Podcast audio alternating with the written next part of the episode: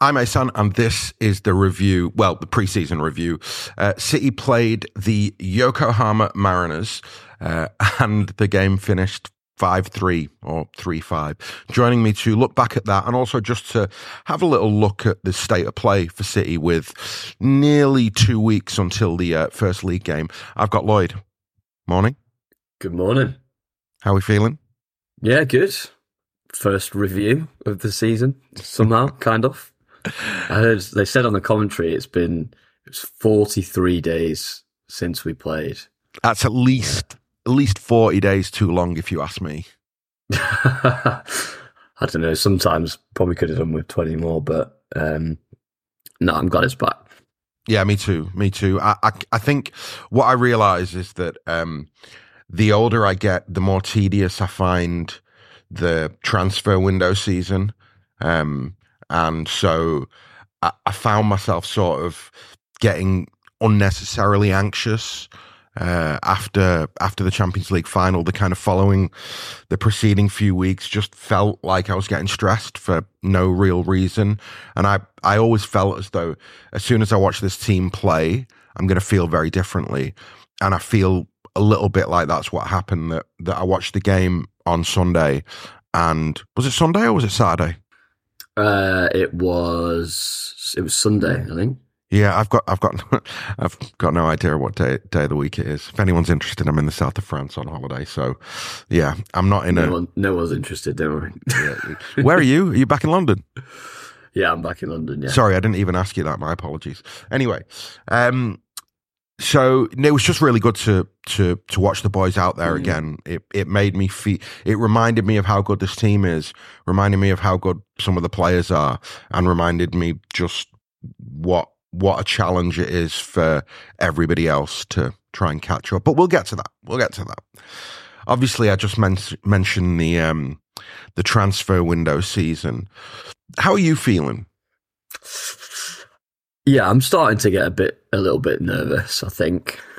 Um, I remember me and you had a conversation last week, being like, "Wow, Burnley's Burnley's three weeks away." Um, obviously we've got Arsenal, which is yeah, no, I didn't really care about that game, and but it's like a bit of a curtain raiser, isn't it? Um, but really, the, the, your eyes on Burnley on the I think it's on the 10th or 11th of August because we're the Friday night game, aren't we? We kick everything off.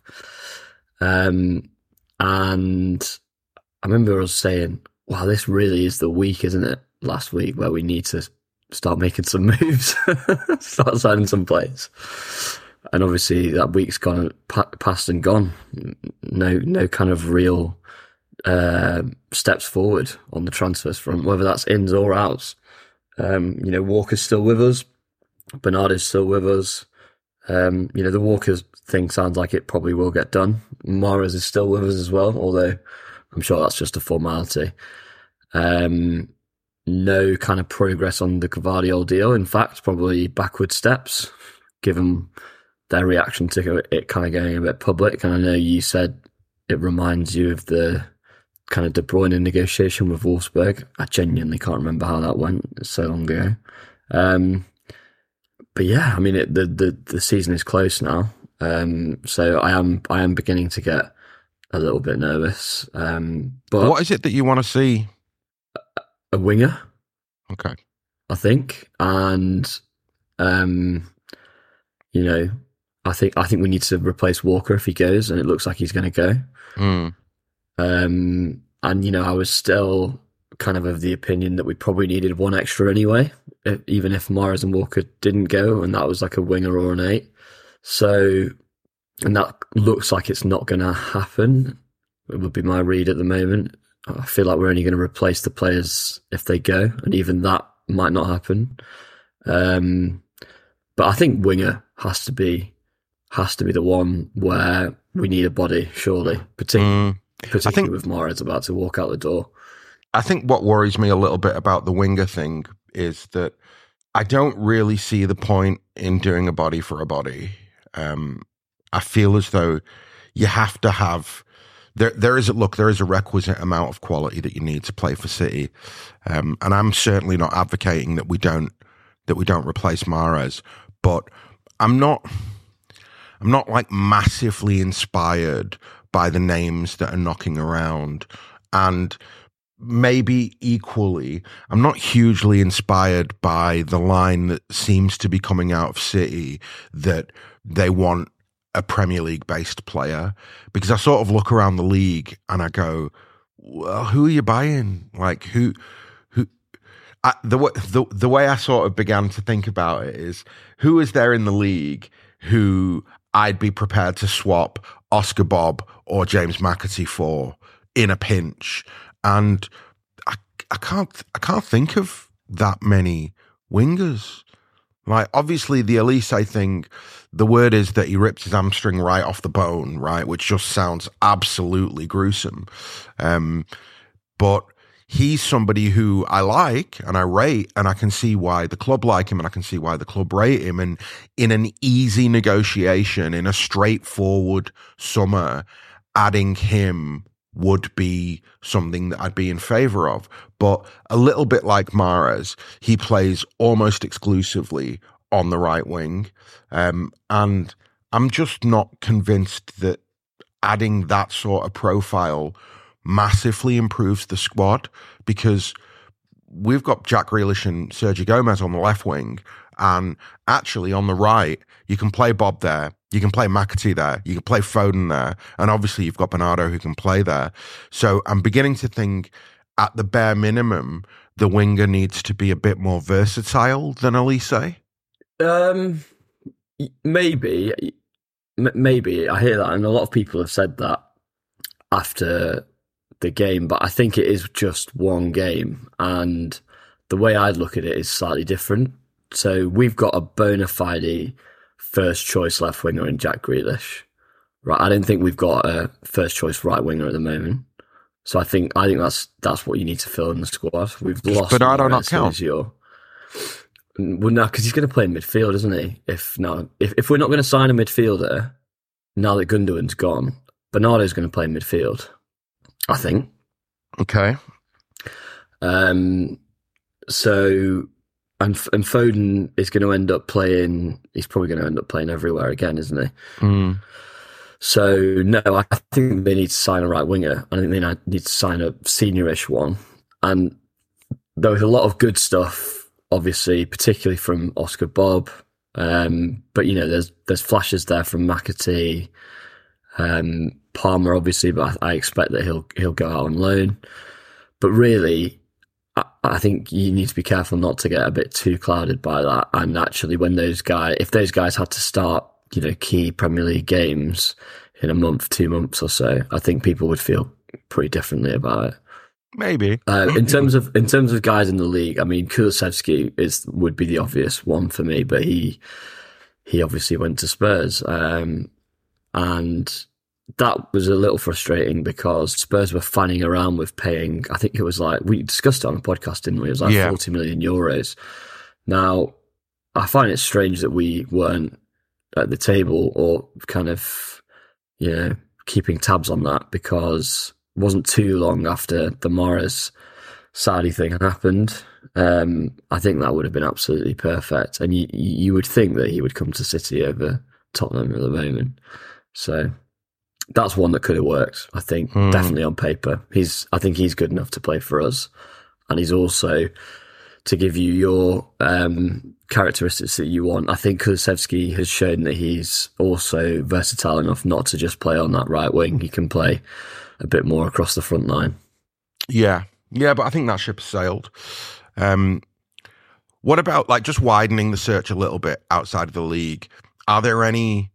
Uh, I- I'm going to make you Txiki, Begiristain, and Omar Berrada's just walked in your office and said you can have as much money as you want for a winger, and you can pay whatever wages you want. Just go and get somebody. Who are you going and getting? Oh, um, was it, I, I've got to say it's tough because you know a lot of the guys that people are pandering for or we're linked to, I just haven't watched a lot. You know, watched them play football. Mm, Um, you know, I'd have Sane on that list for sure. Um, the one guy I had seen a bit of actually is was Diaby at Leverkusen, who's now Mhm. signed for for for Villa again. Like when that kind of broke and forty five mil, I was a little bit like, where are City in this?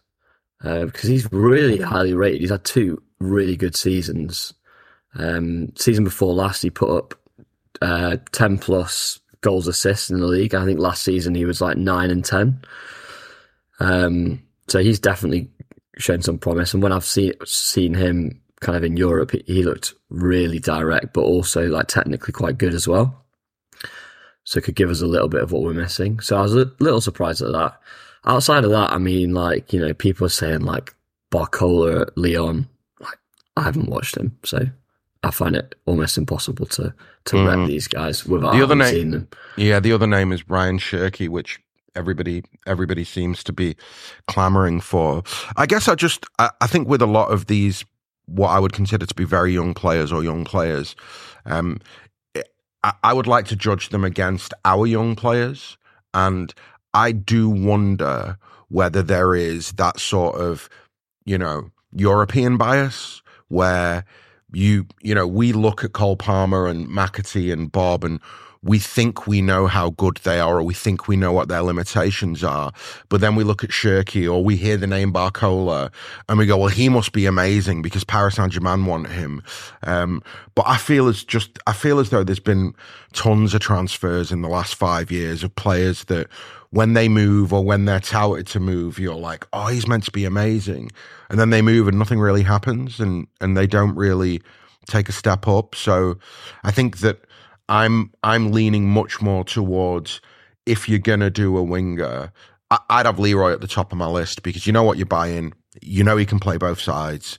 Um, he's actually been coached by Pep before, so the adaptation period is much smaller. And even though you're not buying from the league, it's the same as buying from the league because you're buying somebody who has played in the league before and, and knows it. So for all those reasons, I, would be targeting Leroy, and also just because I feel as though Bayern Munich are desperate to to have some sort of sales this summer, um, particularly if they want to pay for pay for Kane.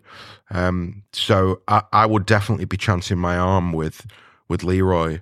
But again, I just I feel as though if any of this stuff was going to happen, don't you think we'd have heard somewhat by now? Like, I know that people say, like, ah, yeah, but Akanji came out of nowhere and City do have it within them to pull a rabbit out of a hat. Now, I do agree with that, but I also feel as though it's slightly different buying a centre half who's a little bit on the outs at Dortmund, who you're bringing in with no real pressure to go, well, come in and you're going to cover for X and Y and we'll see how you do. There's a difference between that and going, we've just sold Riyad Mahrez. Gundo's gone. Bernardo probably has to move to centre midfield, so we ain't got a right winger or Bernardo plays right wing and we got a centre midfield player. Um, so either way, I think that within mm, that, it's one or the other on on that, isn't it? I think. Yeah, exactly. And and I feel as though within within the context of that, you can't really be taking projects on. I don't really see the point. I think that if you're if you're going to commit to a transfer, then you have to commit to a real transfer. Um, and that yeah. kind of leads me to the an, another question that I've got for you. I posited this somewhere else yesterday. Um, do you think it's possible that City have just decided that the market is too aggressive this summer and they've almost made a decision that, you know what, actually, we're not going to do anything because outside of buyout clauses, everybody wants stupid money. Saudis are inflating the market. Contracts are out of control. It's so competitive. Everybody's trying to buy. It seems like a bad summer to try and address a serious issue. No, because if that's how you feel, then you don't allow the players to go, do you? They they didn't really have control over um, Gundo, to be fair. Um, I, I do. Gundo, they didn't. He was out of contract, but you know they they don't have to sell Walker. They don't have to sell Mahrez. They don't have to sell Bernardo. You know, if you if, if your view is that God, the market's crazy, we're not going to get value. Um, we don't want to. We don't want to go in for someone and get into a bidding war with someone like Chelsea or whatever. Then I think, given where the squads are, I think you would have to say, actually, sorry, we've reevaluated and we can't do these deals. Mm. Um, they, they, can't. They can't just not sign people. Um, I expect.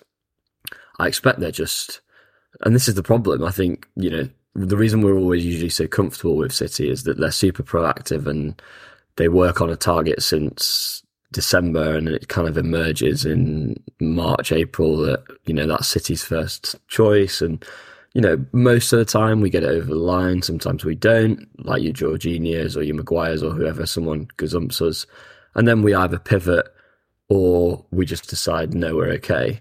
I think the problem this this season is that obviously this summer is a lot more reactive. It's based on um, basically guys that the club didn't want to lose. So Walker offered it. They offered a new contract. He's basically going to turn it down. Mahrez, they gave him a new deal last summer, and it had two more years to run. Uh, Bernardo, they've given him uh, apparently a huge contract offer. I think he's set to earn over three hundred grand a week, which would put him in our top four earners. Um, yeah, but so, I don't think that's I don't think that's huge. I d- I don't think you know with with the best will in the world, I think it's normal that if you're going to offer Bernardo Silva a new contract, he has to be in the top three or four owners at the club, right? Thanks for listening to the first 15 minutes of the show. To listen to the full podcast and all our contents, including reviews, previews, analysis, quizzes, and much more, go to 9320.com to sign up now, or simply click the link in the description. So what are you waiting for? Go to 9320.com now for the best, most passionate, impartial coverage of Manchester City and beyond.